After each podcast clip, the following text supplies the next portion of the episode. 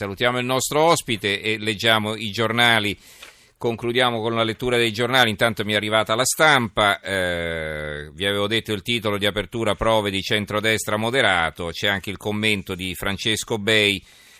Campidoglio, laboratorio nazionale, leggiamolo, interessante, per la prima volta dopo mesi di lente e apparentemente inesorabile eclissi, la stella di Berlusconi ha ricominciato ad emettere luce, la decisione di abbandonare la candidatura di bandiera di Guido Bertolaso, apparsa fino dall'inizio senza alcuna prospettiva, segna un ritorno dell'ex cavaliere alla politica e potenzialmente può riverberare i suoi effetti anche oltre il perimetro del grande raccordo anulare.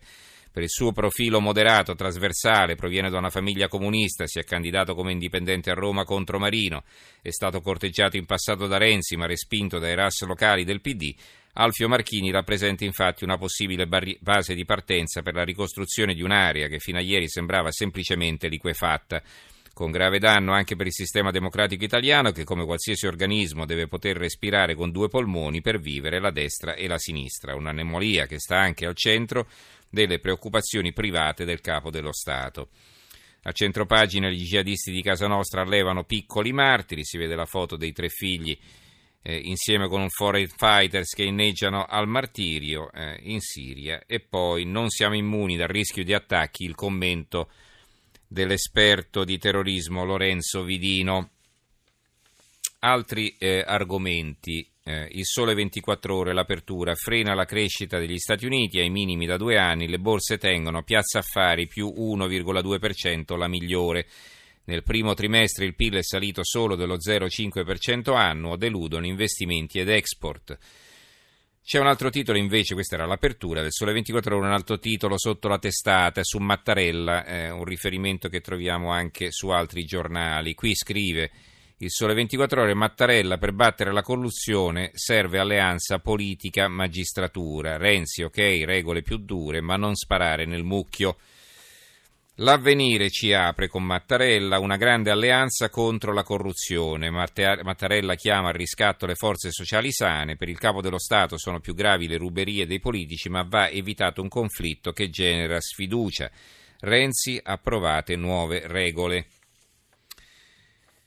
Eh, Libero ospita un intervento di Donald Trump che non so se non credo abbia scritto un articolo per loro, probabilmente è la trascrizione di un suo intervento eh, elettorale, la mia ricetta per far ripartire l'America, il candidato repubblicano, quindi questo articolo di Trump in prima pagina il manifesto Lavoro Sporco sono gli unici che aprono, non solo che aprono su questa notizia, ma che ci, eh, addirittura ci fanno un titolo in prima pagina perché non lo vediamo da nessuna parte. A cosa ci si riferisce? Alle manifestazioni contro quello che viene chiamato il Jobs Act francese, le manifestazioni in Francia. Il governo francese incendia il paese con un Jobs Act che solleva da settimane la protesta di studenti e sindacati Quarta giornata di mobilitazione, ieri mezzo milione in piazza, scontri fermi e molti feriti tra poliziotti e manifestanti. Il commento di Marco Bascetta, un triste declino della socialdemocrazia. Scrive Bascetta, vedremo presto se e quanto gli strumenti emergenziali decretati dopo gli attacchi terroristici a Parigi verranno impiegati nella repressione della protesta sociale. Di certo la risposta di polizia alle mobilitazioni contro la nuova legge sul lavoro voluta dal governo di Parigi non è stata morbida, quasi inesistenti le concessioni nei confronti di un movimento che chiede il ritiro del provvedimento senza mezzi termini, pesante fino alla brutalità l'intervento delle forze di polizia contro i manifestanti nelle diverse mobilitazioni di piazza che si sono susseguite da diverse settimane a oggi, con il risultato di far crescere di giorno in giorno indignazione e rabbia. Sull'apertura del processo eh, a Schettino, processo per la Costa Concordia, a Firenze c'è il quotidiano nazionale, in particolare La Nazione, che ha una foto di Schettino a centropagina, che ieri non era in aula. Schettino Codardo, è un virgolettato, Firenze al via l'appello per la Concordia. Il PG, procuratore generale, aumenta la richiesta a 27 anni e lo accusa, simbolo mondiale di vigliaccheria sempre sul mattino, eh, anzi chiedo scusa, sempre su Schettino, vediamo un titolo sul mattino di Napoli.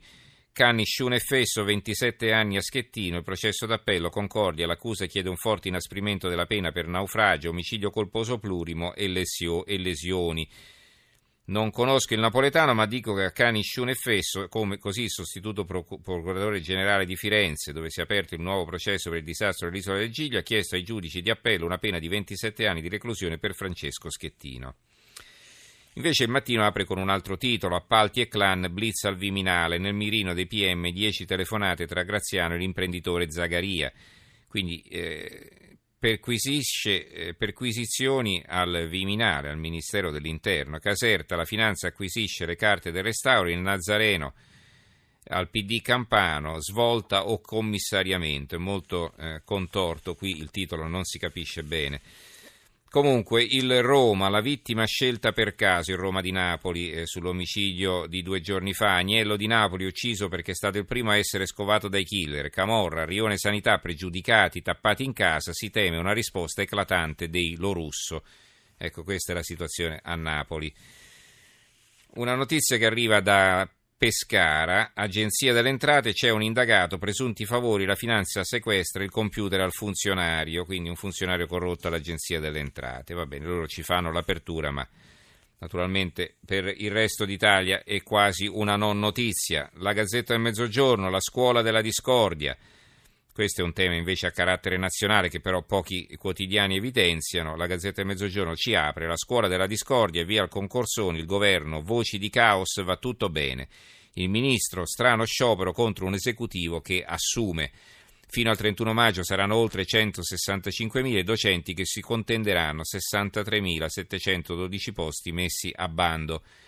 Quindi così ad occhio eh, verranno presi uno su tre più o meno, uno su, su due, eh, uno su tre.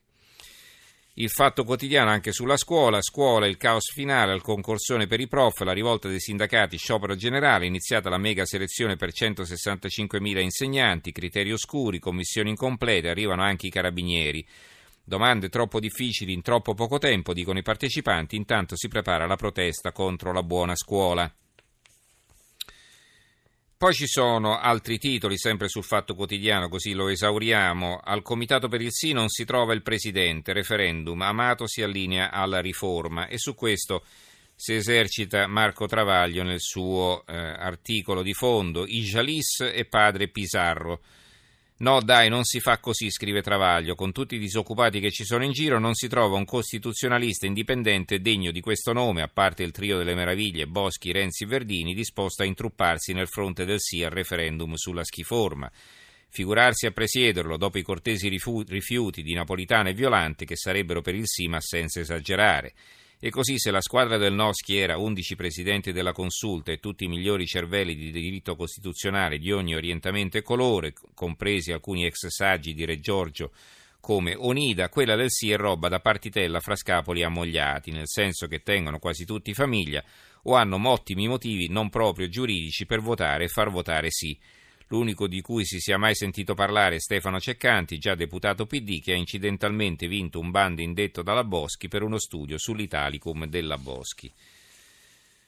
Altro titolo, sempre dal Fatto Quotidiano, Dieselgate, Volkswagen, i giudici tedeschi fanno muro, niente informazioni ai colleghi europei, scontro sull'inchiesta per le emissioni truccate nell'agenzia Eurojust, i PM di Francia, eh, Italia e Grecia chiedono collaborazione per le indagini nei rispettivi paesi, ma da Berlino la risposta è negativa, i documenti e le carte non ve li diamo.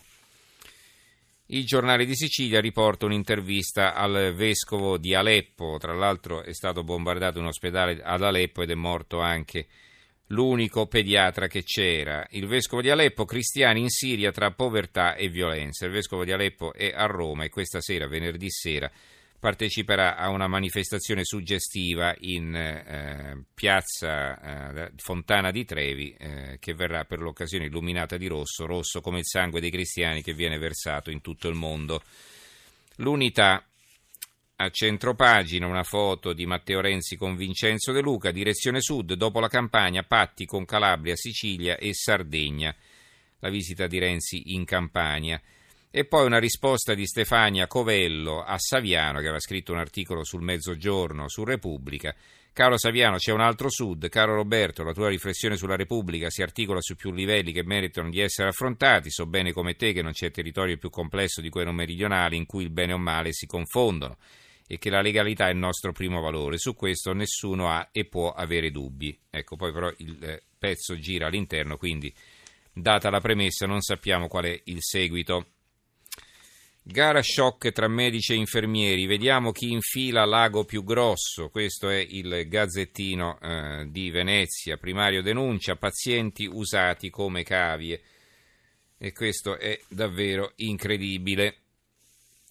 Poi abbiamo, eh, vi volevo leggere ancora qualche altro articolo, intanto una notizia, intanto va bene, c'è il messaggero Veneto, il giornale del Friuli, lo scontro con l'Austria congela Pramollo eh, emergenza immigrazione, eh, qui a Passo Pramollo, che sarà un altro posto di confine, vuol dire che c'è qualche problema nell'attraversamento. Ci sono due commenti. Lo sport preferito dei populisti, firmato da Claudio Martelli, lo sport preferito dei populisti, quello che davvero li accomuna tutti, scrive Martelli.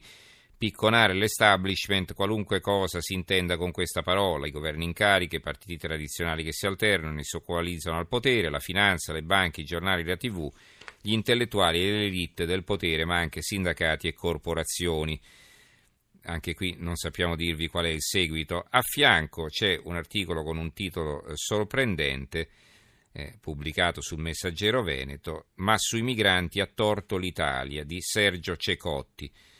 Vedo che anche in Friuli qualcuno si è bevuto la disinformazione di Stato su immigrati, Austria e confini. È bene tornare ai nudi fatti e ristabilire, se non la verità, almeno la vaga verosimiglianza. Contrariamente alla mia abitudine in questo intervento, cercherò di evitare ogni valutazione di merito.